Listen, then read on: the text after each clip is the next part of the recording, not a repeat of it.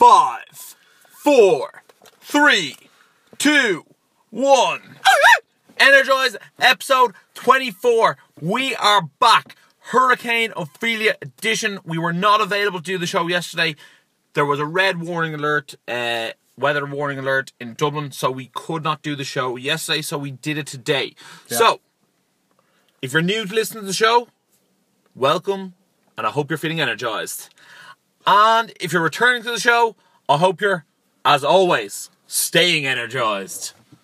So, Barry, what's the rundown of the episode? Yeah, welcome back. On today's episode, we're just going to give you a run through of what we went through during the week, which people actually really enjoy more and more. Also, we're going to be talking about the world of football, because obviously the news came out today that Ireland are going to be playing Denmark in the World Cup qualifier, and so including that with the Premier League, the Champions League, and then also the world of fighting, because Bellator is on this week, and also UFC Poland. And Anthony Joshua has a new opponent. So we're in store for a new episode. So let's get straight to it. So before we do that, I suppose we better talk about what happened yesterday in Ireland. Yeah. Dublin went into shutdown. There was a red warning alert, Hurricane Ophelia, and 3 people sadly lost their lives, which is absolutely tragic. Yeah. Look, it wasn't actually, I never actually expected people to lose their lives in Hurricane in Ireland. It was actually really shocking when I heard it, and I didn't actually find out till today that had actually happened. Yeah. Look, obviously, our thoughts and prayers are with their families and all that.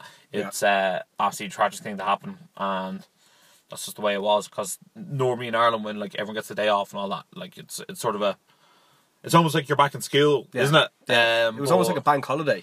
Yeah, it was actually. Yeah. It was weird because Dublin became a ghost town. Like, I was getting snapshots on Instagram videos of people in town, and there was just nowhere open to be seen. Yeah. But yeah, obviously we couldn't do the podcast because it wasn't safe for us to meet up and travel and stuff like that. And there was no point in risking taking any unnecessary journeys, which is a bit of an Inside Ireland joke. But so that was Ophelia. Hopefully, anyone who was listening and was affected by it, there was not too much damage done. Yeah. And I think that's sort of all we can really say about it. Yeah. That was a bit sad anyway, yeah? Yeah, no, it was sad, but look, there's nothing we can do about it really, so we sort of, bar like, you know, our thoughts and prayers being with the families of people who lost people, other than that, like, we just sort of have to get on with the show. Sorry to start on a downer, but these things happen in the world, and we can't just, like, ignore them, so we have to, like, bring them up. Yeah. Well, I mean, like, someone has to, obviously not just us, but I mean, like... Yeah, it's good to, like, put that out there and let people know what the story is. We can't be so proud of our country and then, like, not address the tragedy when it happens. Yeah. So I think we should sort of move on to what we did during the week. Yeah. Did we do during the week? Like, I just want to kick it off with, last week was Mental Health Awareness Week, and I know, like, if you're new to the show, you're going to find out. If you've been here before, you know that myself and Ross, like, we discuss mental health awareness and we promote it, and if that's the correct phrase. But last week, for instance, I just want to bring this up because, like, I think people like when we get, like, real, you know what I mean?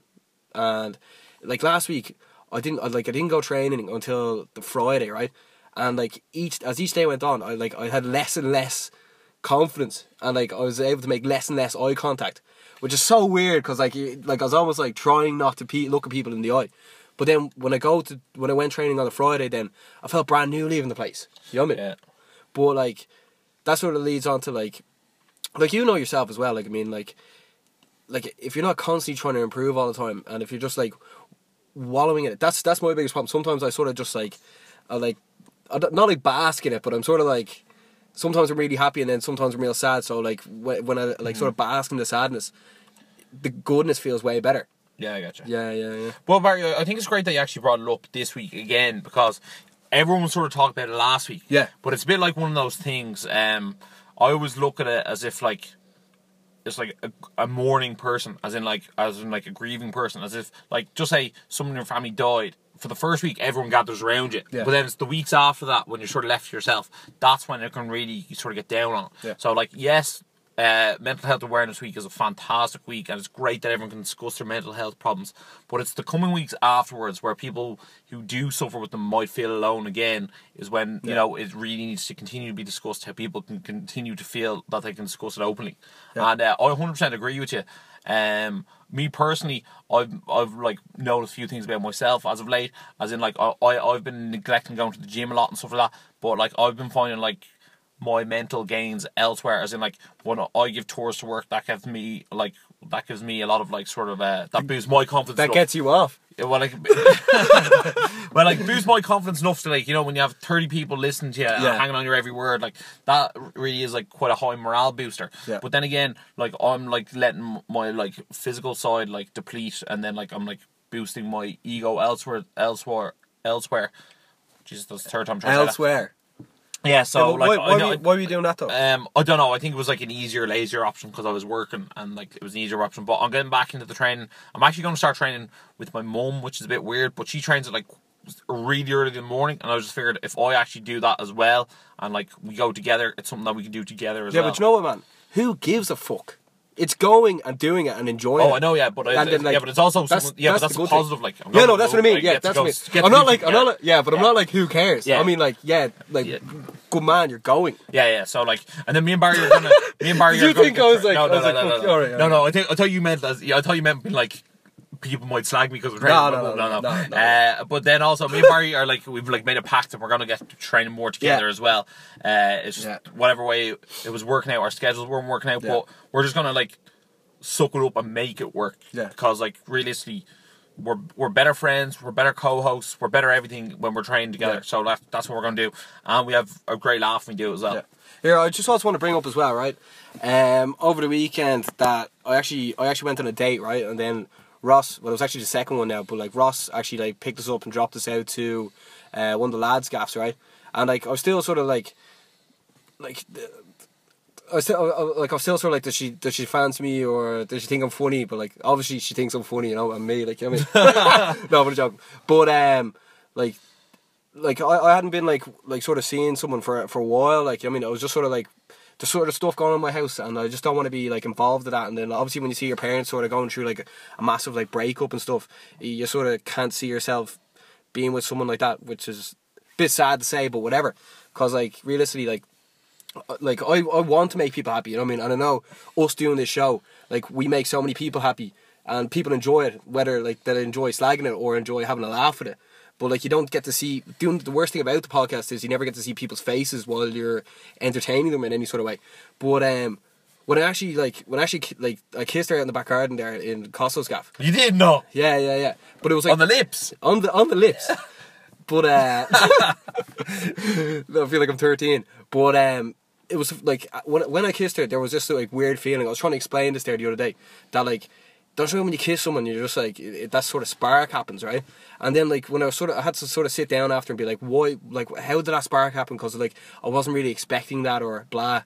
Hopefully she's not listening now, but I doubt she is. But I was sort of like, the spark was happiness inside me. I was like, I was happy, and it was the first time that I was properly happy. Like, as much as doing the podcast and stuff makes me happy, but it's sort of like it's sort of like a dripping effect, as in like it's not an instant gratification of like thank you-ness. It's sort of like when you give someone a present and you can see their happiness in the face, like Christmas Day sort of thing. Yeah. Well, like, it was the first time I was properly like happy, and then like even like Costo was saying after, it's like, man, you like full on deserve that, and I was like thanks, man. I was like, I mean, like, you know what I mean? Because it's like, I enjoy making people happy, but like, it's never like, you know, it never really comes out face to face. So it was the first time I was genuinely happy, and I wasn't even being selfish, and it was like no, you're actually being far from selfish. Yeah. It was just like the world was sort of like, Costa sort of said, it was like the world was giving back to me while I'm giving back to the world, which was actually cool to see. So I mean, like, Jesus Christ, Costa didn't give me any compliments. Yeah.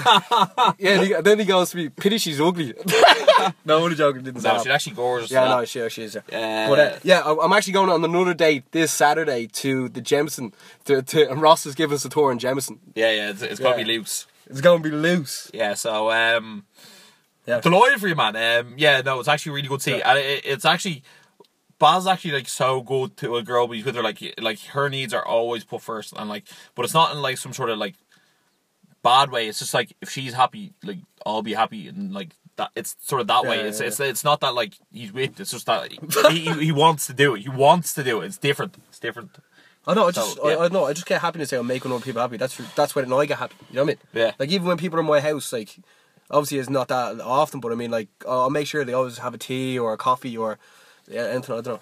I know. It was just that was the feeling that I got. I was just like, geez, I was happy. And the thing is, like she felt it as well, which is even weirder, because like, I don't think that like in life you have that many times. I think sometimes you just kiss someone and you just like know that there's like, not that it's like more than a kiss, but it's more so like, you're both like attracted to each other, not just like physically, but as a person as well.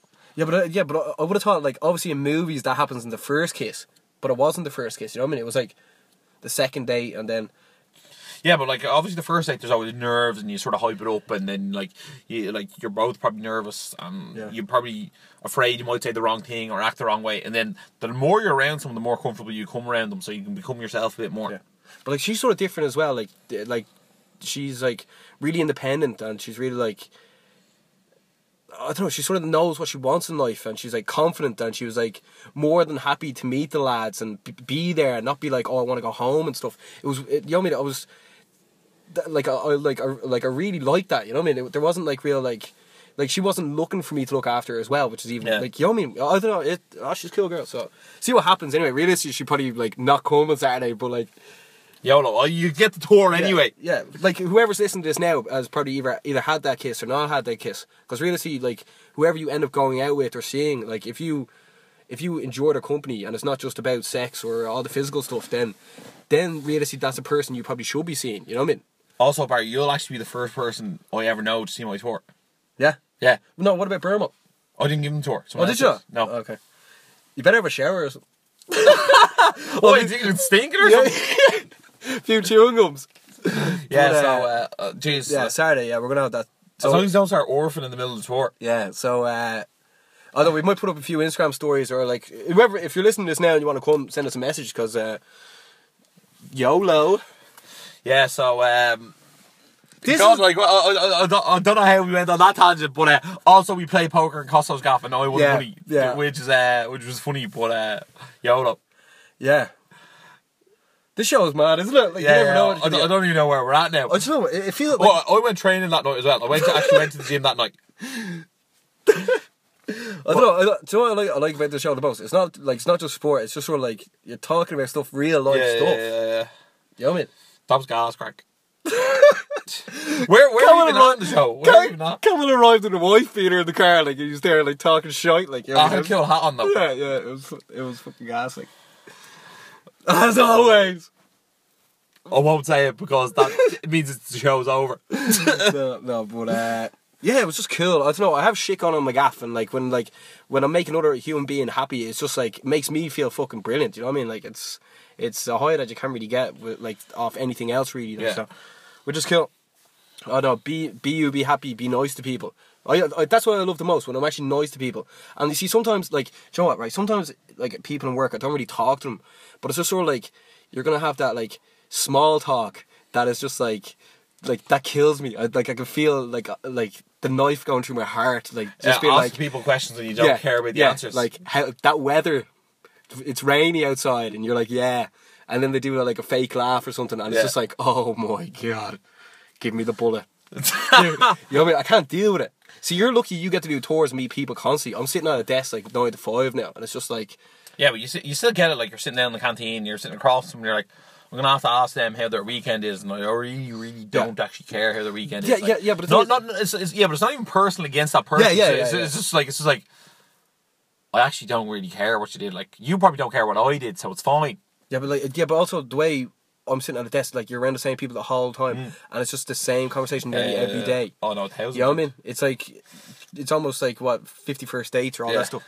But this sort of leads into some exciting news, which is what you've definitely seen on the Instagram post today. And yes, Ross did edit that. And yes, that is Pete in the bottom left of the photo. Ireland are now playing Denmark in the World Cup qualifiers, which is the match we definitely wanted. Isn't that right, Ross? Yeah, it was either Denmark or Switzerland. I was happy to get either, but Denmark was actually the preference. Yeah, and even having them away first is better than having them at home first. Yeah, no, definitely. It's really worked out. We're playing them on the 11th and the 14th. So we have the 14th in the Aviva and the 11th in Copenhagen. Yeah. So me and Barry are really seriously looking into going. Yeah. At the moment, we looked at flights and they're absolutely ridiculous price. It would probably cost $2,500 for the two of us to go over for one day. Which is ridiculous. One day. Yeah, because my cousin Will lives in Copenhagen at the moment. Mm. So once the draw was out, I got onto him straight away. I was like, here, what's up? Ireland are playing... Denmark, and he's like, yeah, come over, you can stay. And I was like, can Ross come as well? And he's like, yeah, grand. So we have free accommodation over there, definitely. It's just like the flights are looking at like over €600 for a day. It was €600 to get back. Yeah, but my point is also, like, on the match is on the Saturday. On the Friday, we're going to be at Bellator Bama in the Tree Arena. So we can only really go for a day. And if the flights are over like €600, I know you're saying like grand, but I mean like even €600 is a lot for a day. Yeah, you know what I mean? Look, really, I'm sitting there going like anything over €400 to get over and back in a day is actually robbery. No. It's like we want to go. Considering I've been to Copenhagen before, and I think it cost me about €110 to get over and back, and I was there for about 4 days. You know what I mean? Yeah. So our plan is to definitely go.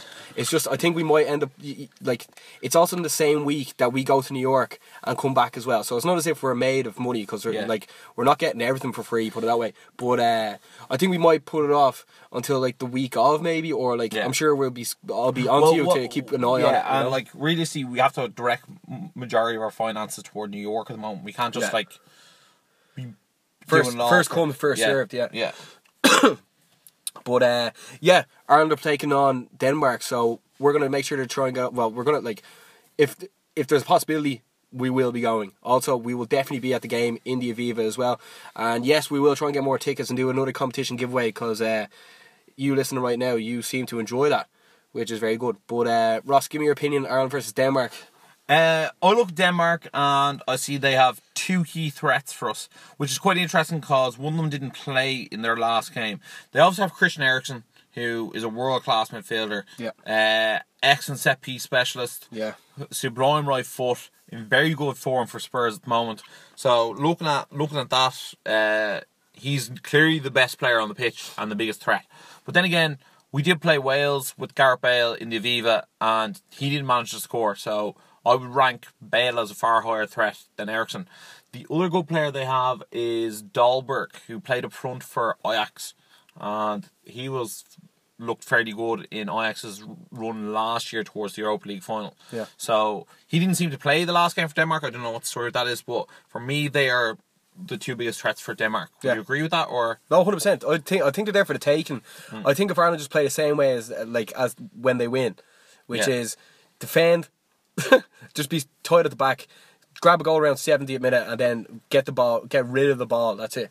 Well, I looked at Ireland's World Cup qualifying campaign, and we played 12 games and only conceded 6 goals, so we're extraordinarily hard to score against. Yeah. And if you would put it this way, like Austria, Serbia, and Wales, like Ireland aren't necessarily better than any of those sides. Yeah. Also, Stephen Chambers put up a Snapchat there today. And it was from the Danish football federation, and they're like, which team do you want to get the most? And the one voted the least was Ireland with 6%. So it means they do not want to play us. Also, I was surprised with Sweden in there that they were rather play us as well, because there's always that sort of rather not play us. Oh yeah, but sorry, I'm surprised they'd rather not play Sweden than not play us, just due to the fact that whenever you play that close rivalry game, it's always that bit tighter. Like if we had to play a Scotland, Wales, or in England or Northern Ireland in the qualifier, there'd be that bit of extra rivalry to it. You know what I mean? Yeah. So I'm surprised that they'd rather play Sweden than us, but that's the way it is. Obviously, Northern Ireland are ranked higher in the world rankings than us, but I suppose in terms of player for player, we're actually not a bad side. No, but we're also not a great side either. No, we have a good few 7 out of 10s, and I think if we just keep the midfield tight, James McCarthy will be back as well. People like Jeff Hendricks looking very good, Robbie Brady be there, James McLean. The defence is very solid for being a very average defence. I'm actually looking at the Ireland team, and I think if we're really going to go for. I almost think Shane Long should almost move out onto the right, and Darryl Murphy needs to actually go up top, just because he's a target man, and just the fact that Shane Long should be on the pitch for his like work rate alone. Yeah, but I don't think. Yeah, because Walters is out. I think almost Shane Long should take the Walters role, and then Murphy up front. Just due to the fact we don't really have much other proven international talent. Like we have a lot of those fellas in the Championship who are scoring a goal every second game, but it's not really the time to give them the run out in the World Cup qualifier when we most need to win. No, although O'Neill's probably not afraid to do it, but O'Neill seems to be the man. Yeah, who else could do a better job? Really, no, it doesn't really shit. Like, and I sort of look at that, and I know there was a lot of criticism for the Wales game that they didn't start Wes Houlihan. Yeah, and I know he creates a lot when he's on there. But maybe Keane and O'Neill are looking past that and they're going, here, look, Houlihan won't be there for the Euros. You know what I mean? So, did you see the maybe yeah, no, to, no, I agree. Yeah. You see, they're sort of looking at the team and they're like, right, it's a physically strong team. Ireland are sort of like a Stoke back in the a few years ago. Moyler's big, and Hendricks strong, and you know what I mean, James O'Keefe gets stuck in. Duffy and Clark are monsters. They're not afraid to take people down. Yeah. Like Gordon Strachan got fired there from Scotland the other day, and he said that like the biggest problem is the genetics of the Scottish team. They're too small. Mm. So they're like, look at people like Duffy who wins everything in the air. Murphy gets stuck in the air. Shane Long, this is, you have to make do with what you have. You know what I mean? Like we're not going to be Brazil. But we can outbattle a lot of teams. Like I think if England came to the Aviva, we'd give them a good game because we outbattle 1-0. I'm not too sure. It's all about heart at the end of the day. But I look at that and I see someone like Gordon Strachan got sacked, and it's almost a bit harsh. He actually almost got sacked because such a good job he did with Scotland. As in, like, because he actually put them in a position that they could qualify, and then they didn't qualify. He actually got sacked because of that, as opposed to. If he finished 4 points off qualification in the first place, he might have kept his job. So which is hard to believe. The sort of Claudio Ranieri effect. Yeah, exactly. Yeah. It's like because he won the league, then 11th wasn't good enough. Yeah. You know what I mean? Although expectations are met or are set. Sorry, and they weren't being met. But you know, Leicester were never going to defend the Premier League. Obviously not, right? Yeah. Obviously not. But I mean, the owners. Sometimes the owners don't understand football really, don't they? Know? Yeah, well sometimes they're more there to show off what they have, shiny thing. It's like this year we have the league trophy, and the amount of publicity they would have got. Yeah, I was actually listening to I think it was Daddy Supplements the other day, and they were talking about Arsenal, and they were saying that your man Stan Kroenke, none of his teams in America are successful. Yeah. So he's probably this Arsenal team finishes fourth. It's brilliant. Yeah, you know what I mean. So that's probably why. That happens. Yeah, some teams are just turning into money business. Yeah, but I think sort of moves off topic. But yeah, I think this sort of should move into the Premier League, right? Should we not discuss the other three fixtures? Oh, you want to go through the rest of the fixtures? Well, might as well. Greece are playing Croatia. I mean, I can only see that going one way. I'll be very surprised if Greece even score a goal. Realistically, the one team that we did not want to get was Croatia. Yeah, in fairness, they're a world top 10 team. Yeah, they're actually that good. The Modric, Mandzukic, Perisic, Rakitic, they're all world class players, a few Champions League winners in there. You don't want to come up against that. Yeah, so Croatia's playing Greece. We're gonna have to go with Croatia win there. Yeah, easily. Yeah. Okay, the next match, Sweden are playing Italy.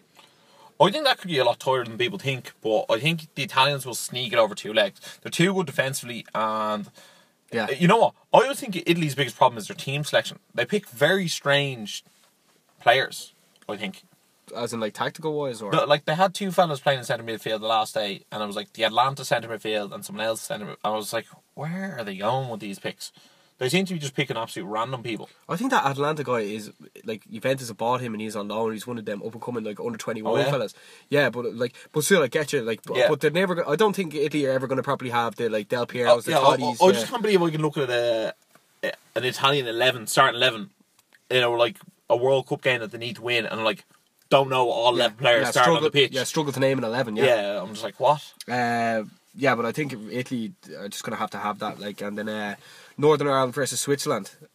There's a big game for the Northern Irish side. Yeah, especially after being so impressive in the Euros. Realistically, I look at Northern Ireland and they should never win any of the games they win. Yeah, but Irish. I feel I'm not going to.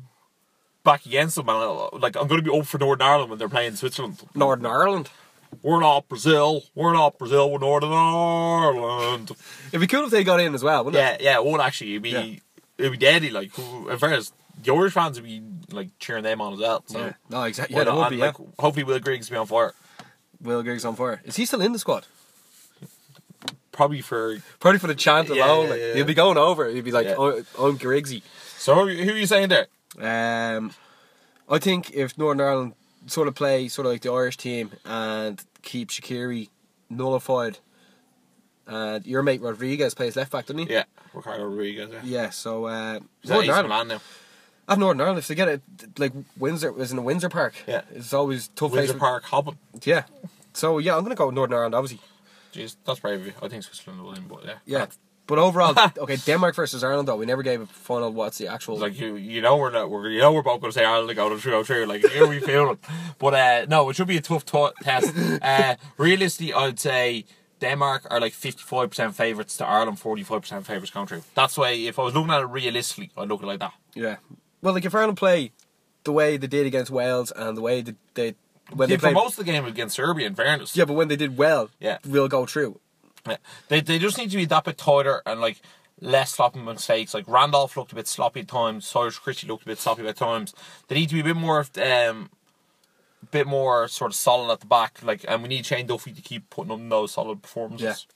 I think we're so lucky that we're playing away first, because then it's you just like the away goal. But also they're going to be like, right, just keep it tight, lads. Nothing too outrageous. Yeah, but and then bring them back to Dublin and then have that atmosphere. Like no team. Although I feel like we really need to score an away goal, because I don't want to be sitting there 0-0 draw over in Copenhagen and then to be like in the Aviva and go 1-0 up and then like the 85th minute them scoring an equaliser and then we're out. You know what I mean? No, we really need an away goal. That's stuff of nightmares, man. Yeah, and that's the only disadvantage of playing away second. But the only thing is, if it goes extra time, it's extra time in Dublin.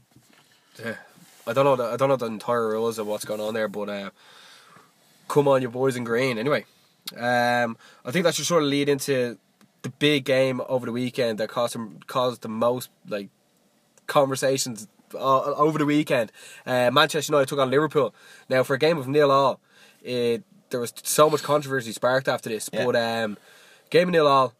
I think realistically both sides only had one proper chance each. United fell to Lukaku, who should have just slotted it home on the left foot, and Matip had a 6-yard shot that the game made an unbelievable save for. Dave saves. Yeah, but as you know, the majority of the people that listen to the podcast are Manchester United fans and Liverpool fans, and overall, what do you make of the result, Ross? And who ended up leaving Anfield happier? I think in terms of the result, it would actually be a fine result for Manchester United if City didn't do what City went on and did. Right. But in terms of going to Anfield and getting a point, look, not ideal with the form United are on. I would have rather 3 points, but it was acceptable is what I would call it. Now, some people might be sitting at home being like, acceptable?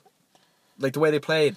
Look, Mourinho, his record against the top 6 sides in the last 10 games has been very, very poor. I will admit that. But at the end of the day, I think the way I was looking at it is a large percentage of Manchester United goals have come in the last 10-15 minutes of the game. Yeah. And I think Liverpool, the latest goal they've scored in the Premier League this year was the 77th minute. Yeah. I would have corrected you, yes. Yeah. So, therefore... You must have watched the same thing as me. Yeah. So, therefore... I feel like that Manchester United were probably looking to score a last-minute winner goal, a late winner goal, and then Lukaku did have that chance and he missed it. So that sort of boils down to we didn't take the chance that we were given. Yeah. So 3 points would have been better. 0-0 is what it was, and you just sort of have to accept it and move on to the next game. Really, yeah. I think the game would have been totally different. Now, some people may say no or it doesn't really matter. Everyone has their own opinion. But I think the game would have been totally different if the internationals hadn't came up before that match. Because, you know, they were flying high. Liverpool weren't really doing that well. And then I think Mourinho, like, realistically, we were missing a few players as well, especially the likes of Eric Bailey, who was a rock at the back for United. And not like a leader talker, but more in what he does. So if he had been there, the rest of the team could have been pushing up a bit more. I don't think that United actually parked the bus, because realistically when you park the bus you sit all back, which United didn't actually do. yes, Lukaku was left deserted up front by himself, but like people like Mkhitaryan didn't have a good game. Lukaku wasn't great in holding up the ball. Herrera was miles off the pace. Herrera looks like he hasn't started a game all season.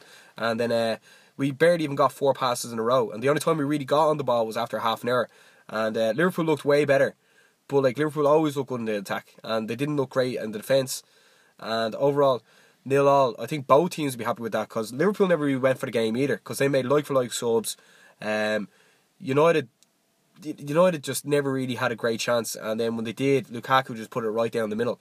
So I think realistically, even looking at tonight, the way Liverpool won 7-0, like maybe a 0-0 draw in Anfield, like since when has that ever been a bad result? You know what I mean? Because if Liverpool say that's a bad result for United, then what's that make Liverpool, you know? Yeah, no, I have to agree with you.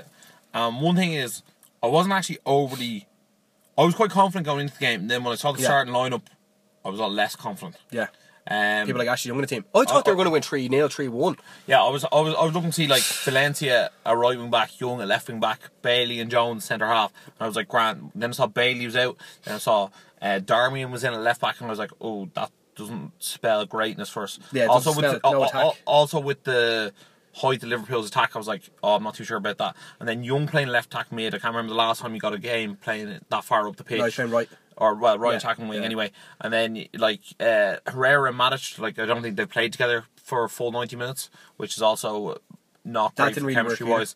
And they both sort of almost prefer the defensive side of the role. Well, compared to what Herrera's done recently, he's done a lot more of the dog work.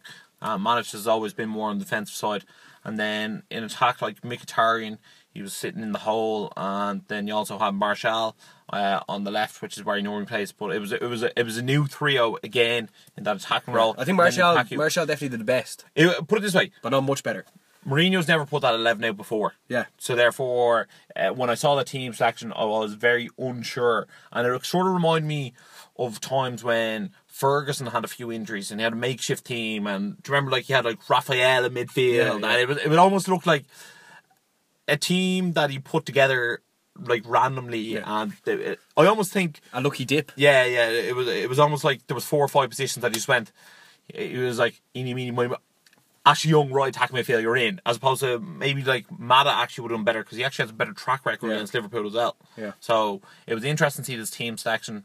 Look, another game where we haven't conceded a goal. That's so the thing. It is what it is. I think that's seven clean sheets in 8 games. Like, what more do you want from United? You know what I mean?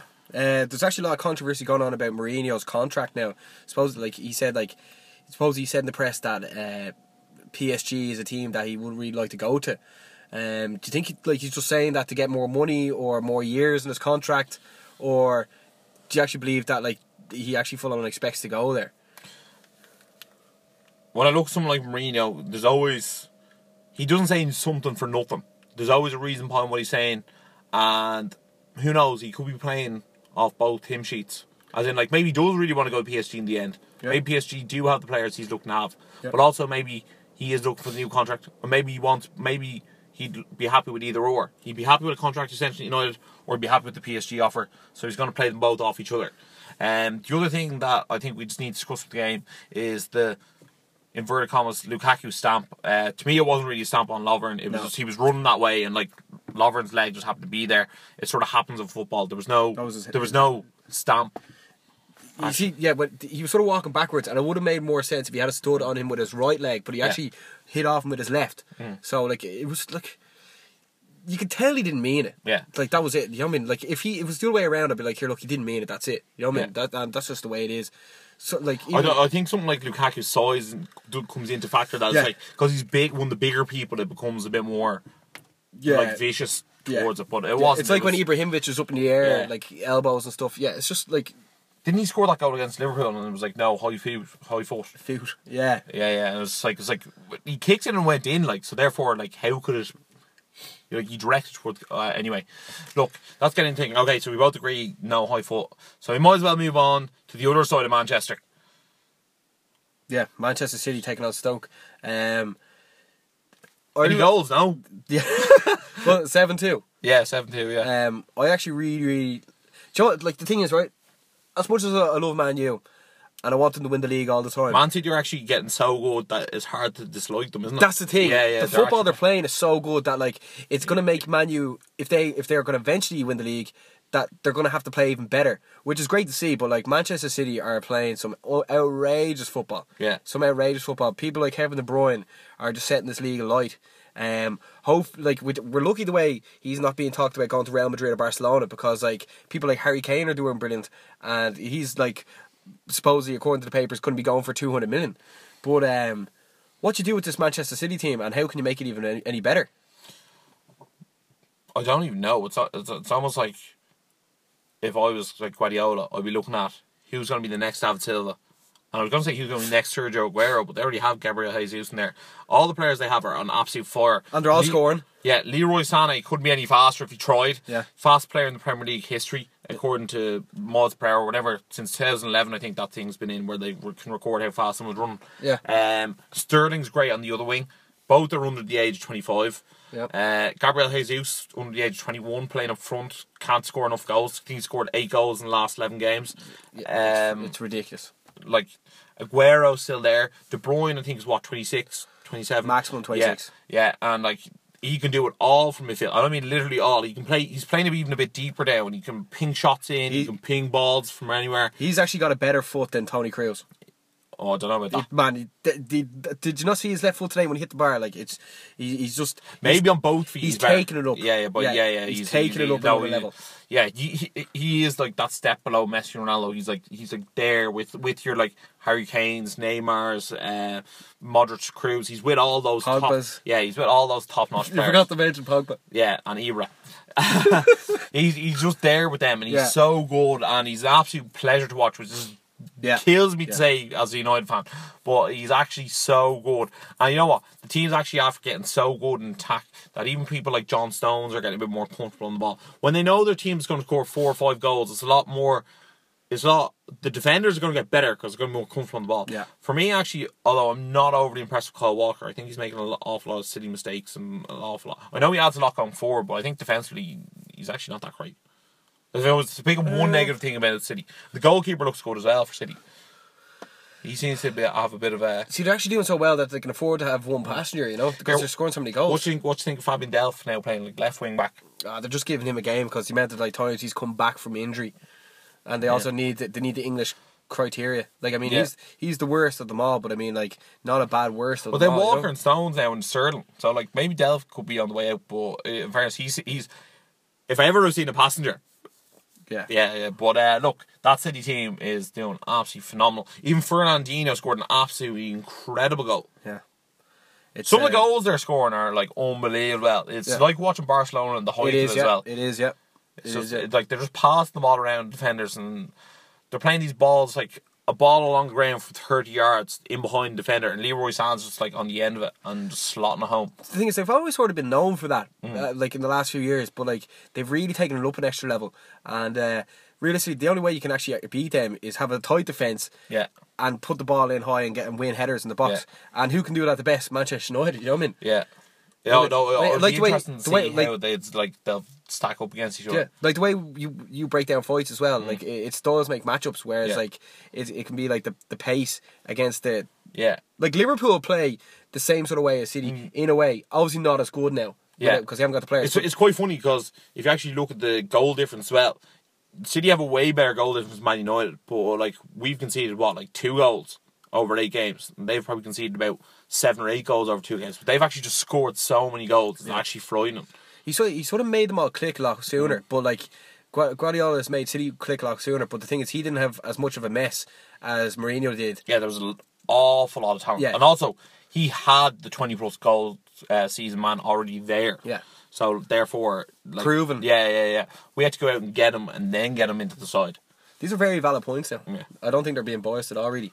But in fairness, Man City are the best team in the league at the moment. Like, how unbiased you want? Yeah, but they're playing 10 out of 10. You know they're playing, 8 out of 10? Yeah, about that, yeah. Yeah, but speaking of a team that were actually playing 0 out of 10 were Crystal Palace, who were after picking up a win against the league champions, Chelsea. 641 minutes.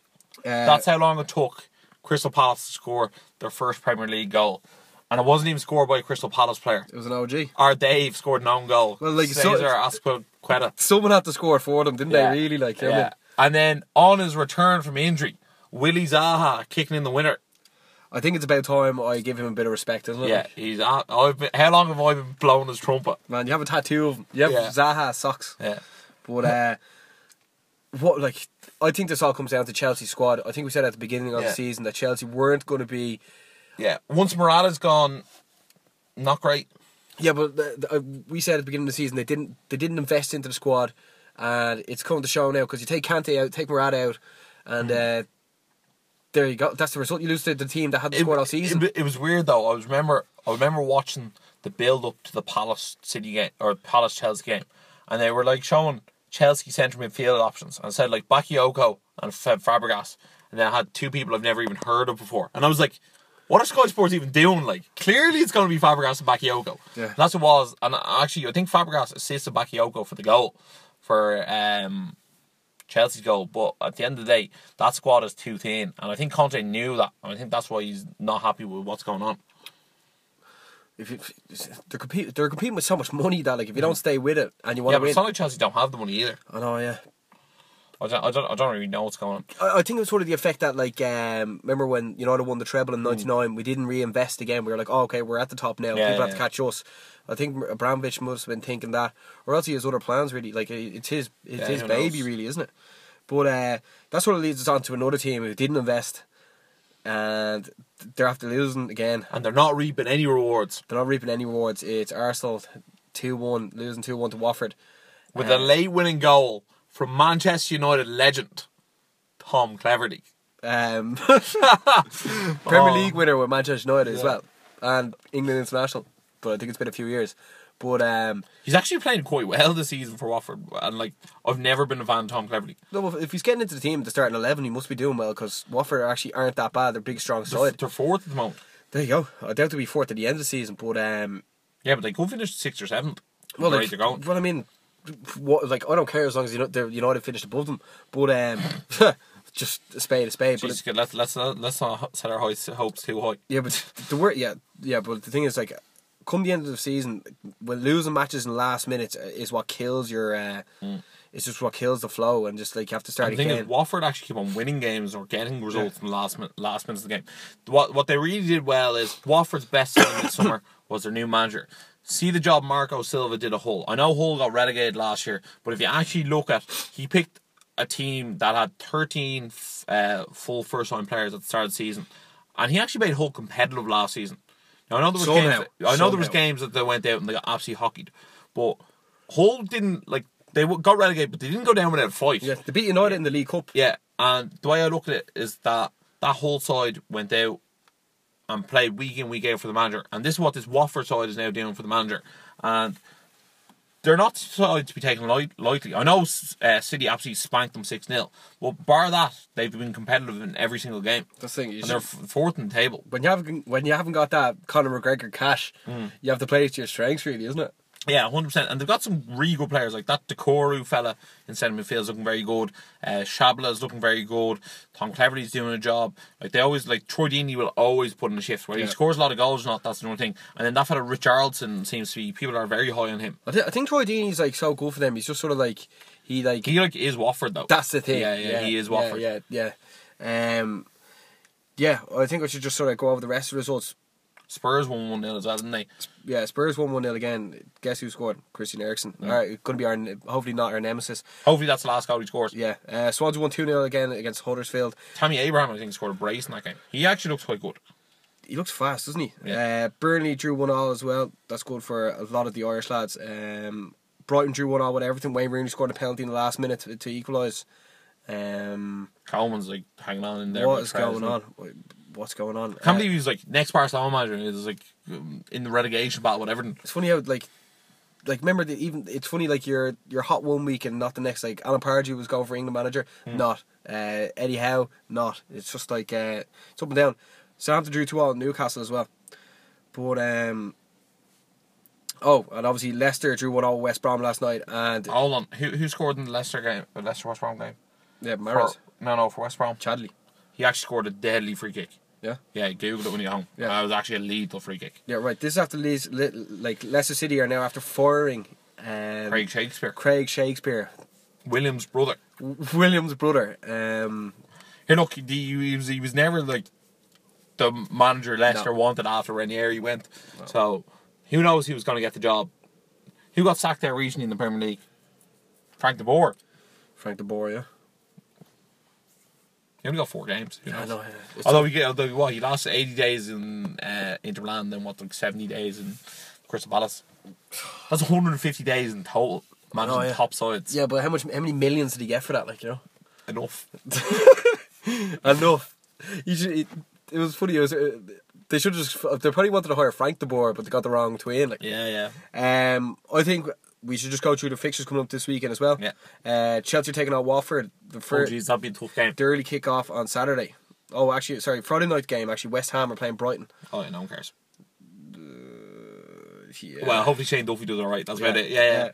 Chelsea, as long as Duffy stays injury free. Chelsea against Watford. That's not an easy game to go straight into after. I actually think Watford might win that. Like if I had to bet on something, like the value would be on Watford, so I'll bet on them. I'll go for a draw there. Huddersfield at home to Manchester United. Yeah, just picking United. I think they win 2 or 3-0. Manchester City to play Burnley. Oh jeez, I don't want to be Burnley that weekend. No. Newcastle to play Crystal Palace. I think that smells like a draw. I wouldn't be surprised to see Palace get another win. Yeah? Yeah, well, like, they have to be riding high after beating Chelsea. Yeah, but Newcastle are doing alright this season. Well, the thing is, we're never going to, agree on everything. Right, yeah. Stoke are taking Bournemouth on. I think Stoke will have to, like, steady that chip. I can see a draw. Yeah. Swansea-Leicester. I can see Swansea win. Leicester will have no manager, and Abraham's after scoring 2 in the last game and seems scoring again. True, yeah. Like, I don't really care about that much. Southampton are taking on West Brom. 5:30. How much do you not care about that? I don't know. Southampton to win 1-0. Gabardini score like. I love it. You're just like making up something. Yeah. Just to fill in the emptiness. Super Sunday. Everton taking on Arsenal. Ooh. Wayne Rooney.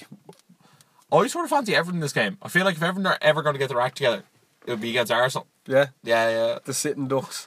And then Tottenham are taking on Liverpool at 4:00. There's a game to watch out for. So that game will have goals. That is, what should we call it? Match that you have to watch out for.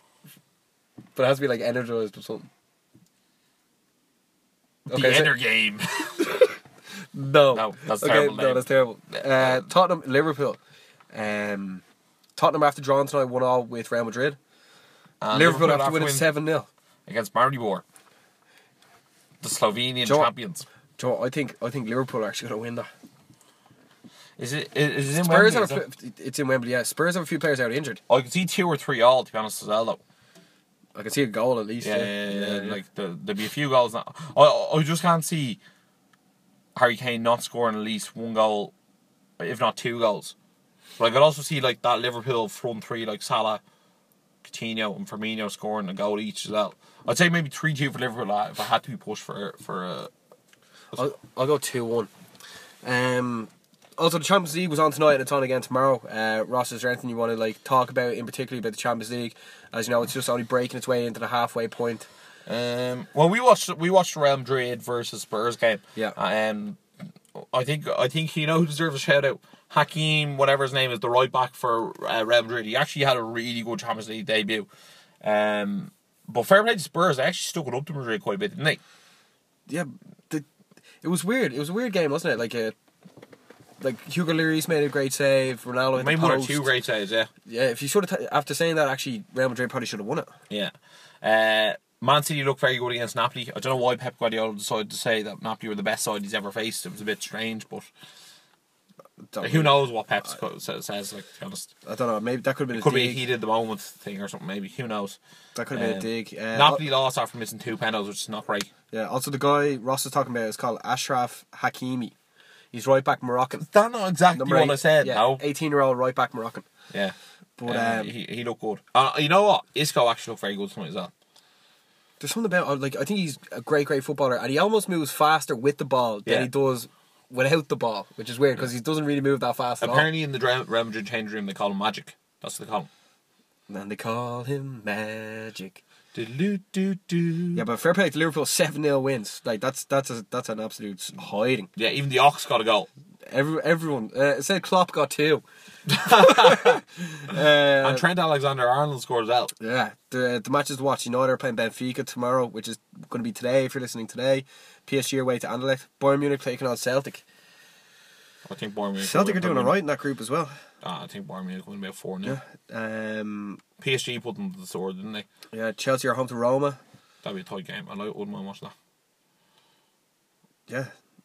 You're going to be out. You might be out for dinner with your brother. Oh yeah, it's Chris's birthday, so happy birthday, CC Fitness. Even though you won't be listening, but YOLO.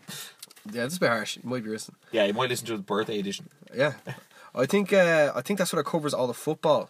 Yeah, well, what a week in football! I'm actually like very excited about things going forward. Yeah. Unfortunately, we would have had all the Champions League pre-done if it wasn't for Hurricane Ophelia. Yeah. # Ophelia. Yeah, but that's the thing in life. You never know what's going to happen. What's around the corner. Mm-hmm. Very energised. But is there anything else about the football you want to talk about? No, I think that's sort of it for the moment. Great week in football and great week next week lined up. Yeah, so far if you're enjoying the football, make sure to tell a friend about the podcast as well, because they also like football. Yeah, they'll be sound. Yeah. This sort of leads on to... Also, we might have football giveaway tickets in the future, so keep an eye on that. Yeah. That might make them not want to tell their friends. Yeah. Because then they're like, no, I'm getting all the tickets. Yeah, but you tell your friends to tag you in it, and then you get double chance. That's actually a great idea. Just saying. Yeah. This Friday, UFC Bellator, UFC and Bellator are on this weekend, but this Friday is... Bellator 185. We're not going to really break down the card that much, because, as you know, Bellator hasn't got as many stars as the UFC has. So we're going to talk about 3 fighters, maybe? Yeah. Okay, first of all, Heather Hardy is fighting. She's basically the Ronda Rousey of Bellator. Really good looking, great boxer. I think this is now her second professional MMA fight. Yeah. She's taking on a woman called Christina Williams. I think this is just sort of going to break Heather Hardy in even more. Excuse the pun. But you're expecting nothing but a win here, yeah, Ross? Yeah, I was. I was impressed with her last fight, but I also thought she could have won a bit more dominantly. The last one became a bit of a slug fest, and I was actually expecting to see a bit more technical, crisp boxing. Exactly, yeah. Especially from a boxer. But, then again, her first ever fight, so we'll sort of give her a bit of leeway in that one. But this time out, I expect to see a finish with the hands. Yeah, also that was in Madison Square Garden as well. A lot of pressure. Yeah. Also, Neiman Gracie. I wonder if he's related to one of the Gracies. He's taking on Zach Bussier. We expect to see a great submission here anyway. That's why we're saying. Yeah. Bellator, first round takedown sub. Yeah, Bellator trying to build up the Gracies in the octagon. Yeah, and then one of my favorite fighters, Gegard Mousasi's making his Bellator debut, taking on Alexander Shlemenko. He was a former Bellator middleweight champion. Yeah. For the people that don't know Mousasi, Ross, you want to explain what's going on? Gegard Mousasi is a Dutch/Armenian fighter, used to fight in the UFC and Strikeforce, used to be former Strikeforce light heavyweight champion, has wins on his resume, really high profile wins against Chris Weidman most recently. I'm trying to think who else he's beaten. I think he's beaten Alistair Overeem as well. First, I don't know why I can't think off the top of my head, I've gone a bit blank. Well, he was on a really high win streak in the UFC before he actually left, wasn't he? Yeah. He's beat Uriah Hall as well. He is brilliant everywhere, really, isn't he? Yeah, he's got sub skills, he's got great striking, great cardio. For me personally, he's easy a top 5 middleweight in the world. Yeah, definitely, yeah. I think realistically he's going to go into Bellator and clean up. This is it's the Bellator 185 division isn't very good, and he is very good. Put it that way. So, and he'll probably fight the winner of Melvin Manhoff versus Alessio Sicari, who I think are fighting in Bellator 186 in Italy for the middleweight title. Yeah. Oh no, it's Rafael Carvalho is the champion. That's who's fighting Sicari. Stop saying the wrong champs, will you? Sorry, man. champ. But so basically, if you're staying in on Friday night, that's definitely something to check out, especially near the end. Also, Heather Hardy is I think she's really hot. So that's check her out definitely. That's what leads us into Saturday night. UFC is on in Poland. Wow. Poland, yeah. It's a very strange card. Very strange. Strange for the reason is... What's the reason? I feel like There's about 4 or 5 fights in the card who I know quite a lot about one person, and I know very little about their opponent. Would you agree with that? Yeah, I always think that the European cards never get the real main names or a proper matchup, really. You know what I mean? They put a few people like for instance Sam Alvey's there. Like he'd be one of the most known people on the card, but it's not really a draw. Yeah. You know what I mean? It's a bit like there's a name, but not someone you're going to plan to see.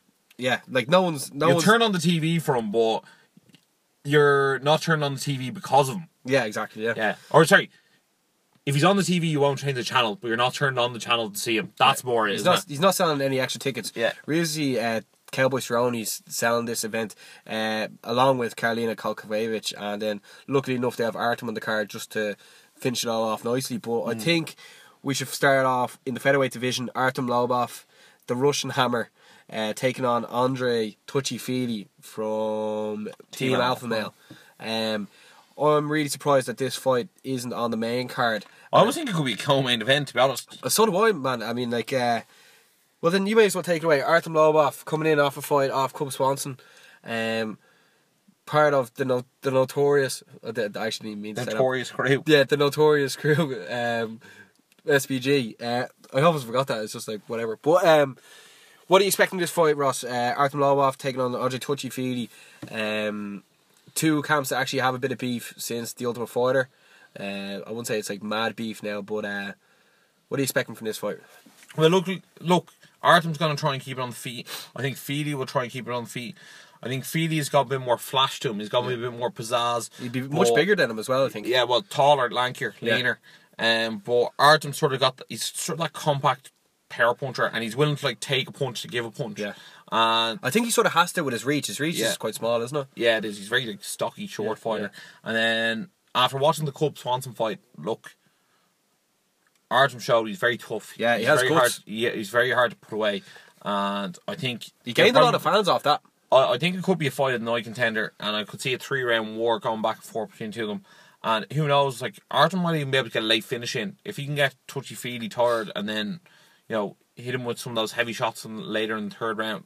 Who knows? Artem could be able to chance here for a win, and it'd be a good win in the featherweight division as well. No, true, yeah, but he hasn't actually finished off anyone in a while. No, that's true, but he has shown that he does have the power there. I know it was in the Ultimate Fighter, yeah, he cleaned house there. And I know like people are like, oh, they're not as good and all that, but like, silly. And first, he hit someone who was in the featherweight division and he knocked him out, so like, therefore, he has the capabilities of doing it here.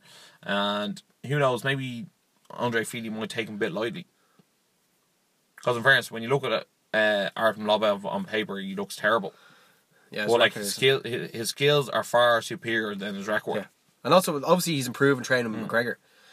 Yeah, but you say the same about Mark Hunt. Like, you look at Mark Hunt's record and it looks dreadful, but like you put Mark Hunt in the octagon in front of you, you don't take him lightly. It sort of comes down to what Artem wants from this fight. Does he want to keep building his brand and keep fighting, or because therefore he has to take his career like professionally?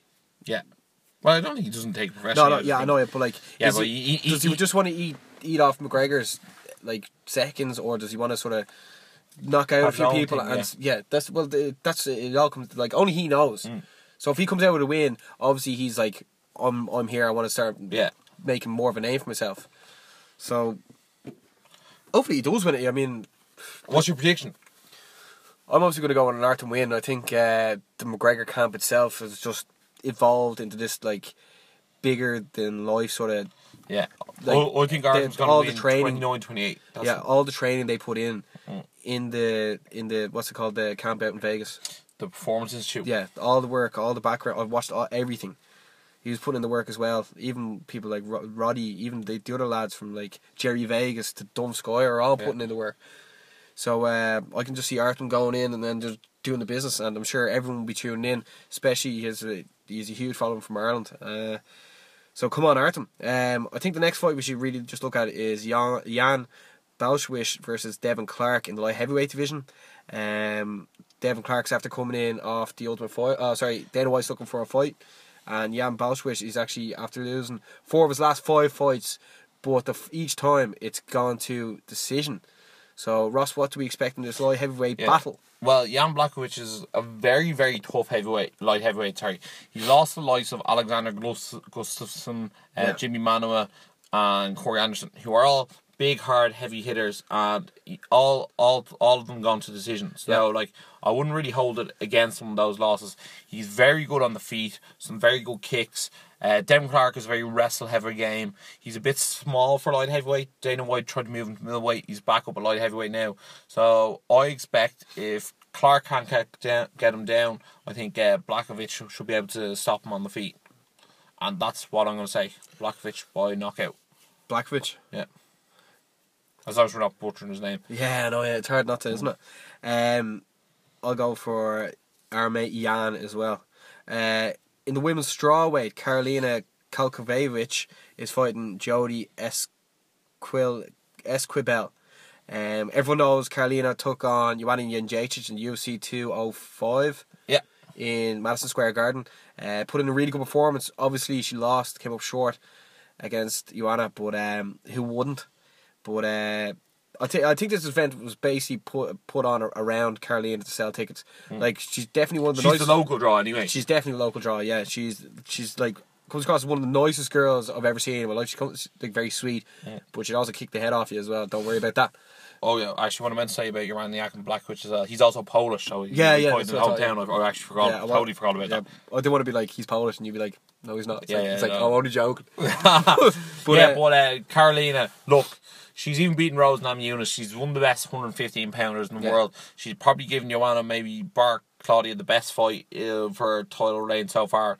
And I think this is a bit of a showcase for a massive step up for Jody in her UFC debut. She's had a few fights in Invicta. She's beat Barb Honchek, but she has lost to Alexa Grasso, who is already in the UFC. So, personally, I think it is a bit of a mismatch for Jody, and I think Karolina will win handily. I just think Karolina is so highly skilled that it's such a the next step down is almost too much of a step for that person to take.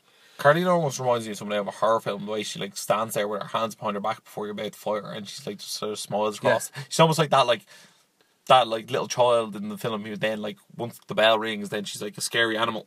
Yeah, she is a scary animal anyway.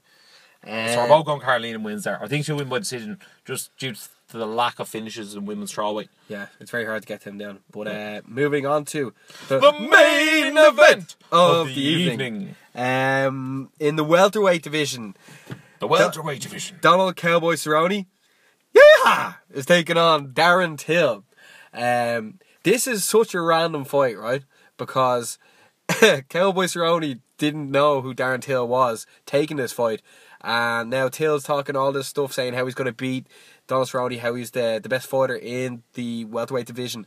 And Cowboy, I think he said he's the best fighter in the UFC. I think he corrected himself after. He's like, actually, I'm the best. And then Cowboy Cerrone is literally like, what is this fella talking about? Cowboy Cerrone is over 30, I think over 34. This could be his 35th fight in the Octagon UFC fight.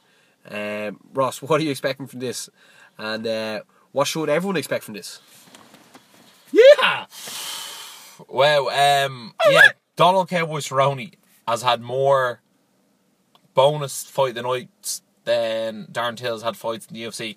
Look, Cowboy Cerrone is a human highlight reel. Whether he wants to take you down and submit you, or whether he wants to keep it on the feet, he is an absolute animal. But Darren Till is not someone to be taken lightly. Someone from Liverpool, which is a notoriously tough city, that has learned their craft in Brazil, is a pretty interesting and unique combination. So I wouldn't take Darren Till too lightly. Would I be surprised if Darren Till won? A bit, but not... It wouldn't be the biggest shock the UFC has ever seen. Yeah, but I think Cowboy's going to lose his fight? Not in a million years. Yeah, the thing is, Cowboy's coming in off an impressive loss to Robbie Lawler. You know what I mean? I just look at Cerrone and go, Till's not going to show him anything he hasn't seen before. Yeah. And I think Cowboy's going to be able to get a takedown in, and I think he's going to be able to beat him. I've seen Darren Till draw with Nicholas Dalby, and Dalby hasn't done great since. I know that doesn't mean a hell of a lot, but... Cowboy has definitely faced higher caliber of opponents. Cowboy has definitely beat higher caliber level opponents. And when it comes down to it, I think Donald Cowboy Cerrone is still going to be a top 10 welterweight or lightweight in the world, whatever weight class he wants to fight in. And he's got the wrestling, jiu-jitsu and the striking that he can take the fight wherever he needs it to go. I could see Cowboy going for a takedown this fight and like using his wrestling and his jiu-jitsu more so in this fight. Yeah, he might. Joe, I'm feeling he might try. Like I'm feeling you're right. I think he will probably want to get another fight in before the end of the year again. So maybe if he takes less damage, obviously on the ground. But who would you like to see Donald Cowboy Cerrone fight after this if he wins, which we hopefully he will win? Who would I like to see him fight next? Come on, man, you're boring the people. I know, yeah, but the welterweight division is a bit crowded at the moment. Obviously he's not going to get to fight Woodley. Lawler's going to fight Ordier. I don't really have much of an interest in seeing him fight Ordier again. If Lawler maybe loses, I wouldn't mind seeing a rematch there. And then who else is there? Magny's fighting Condit. What about Gunnar Nelson? Maybe he could fight the winner of Colby Covington, Damian Maia winner. I think maybe that's the best option. What do you think of that? Why not? Yeah, I mean, you're the Sean Shelby matchmaker to the stars. Yeah, you're the matchmaker. I think maybe that's the fight. Cerrone versus the winner of Maia and Colby Covington. Before we wrap up the card, is there anyone else we should be looking forward to seeing or any names people should watch out for? Worley Alves is back. He's fighting Salem Tahiri on very late notice, so Worley Alves should get a win if you're looking to add something into your accumulator. Aspen Ladd is fighting, who's a really highly touted, undefeated aspect coming over from Invicta, fighting Lena Landsberg, Chris Cyborg's first UFC victim. And obviously Smiling Sam Alvey. Marcin Hell's fighting, he was on Conor McGregor's team in The Ultimate Fighter. Yep. And then local lad. Yeah. Other than that, Brian Kelleher versus Damien Sazak is a very good fight in the bantamweight division, and Brian Kelleher is very good on the ground, so I'll be looking forward to seeing him fight. I always will remember his win against Yuri Alcantara is one of the biggest upsets I think I've seen in terms of betting wise in UFC history, so they're ones I'm looking forward to see. But overall, not the best card. Also, Josh Emmett's fighting, he's another Team Alpha Male prospect, but other than that, it is what it is. We will be watching. If I missed it, I wouldn't be freaked. Yeah. Let's be honest about it. Do you think they find it hard to build up European stars, do you? Yeah, I actually think they do, to be honest. It's just the language, isn't it? The language barrier, although I think Darren Till will make for a great star. Fighter from Liverpool, so he's the UK, and Liverpool's always a strong fight background. And then the fact you can speak Portuguese means you could also have Brazilian fans as well, which is quite good. Yeah, that obviously helps grow your brand. Yeah, and no better way to make a name for yourself than being Cowboy Cerrone anyway. There you go. Also, next week, Katie Taylor will be back in action, which is great. Also, Auntie Joshua will be back. And also, there'll be... got a new opponent now, you know that? He's fighting some fella called Takam. Cool. Well, he looks like a physical specimen, but considering I've never heard who he is, I expect Joshua to knock him out within 4 rounds. Joshua's just unbelievable. Yeah, I saw him there the other day doing a Skype with Dr. Trey. Fight announced Hay versus Bellew 2. He's hyped for that. Is that actually announced? No, yeah, I'll watch the spectacle. Also, next week UFC Brazil's on as well. That's Machida versus Brunson, isn't it? Yeah, but YOLO. We'll get to that when it comes. Yeah, exactly. Yeah, that's just stuff to look forward to in the future, anyway. But I think that sort of wraps up the fight business, doesn't it? Yeah, I think so. Yeah. Just want to give a big shout out to Leinster. They won a home there over the weekend in the European Champions Cup. If you haven't seen the picture of Ross lifting the trophy, the police are still looking for Ross to give back the trophy. Yeah, it's in my gaff beside the Energized poster. Did you not see on my Instagram? I cleaned my room yesterday for a spot to put it. Did you? Yeah. Paul O'Connell also asked me for a selfie as well. I forgot to say that. I forgot to say it was down in Cork. That was last week. That was this week, wasn't it? There's too much carnage happens.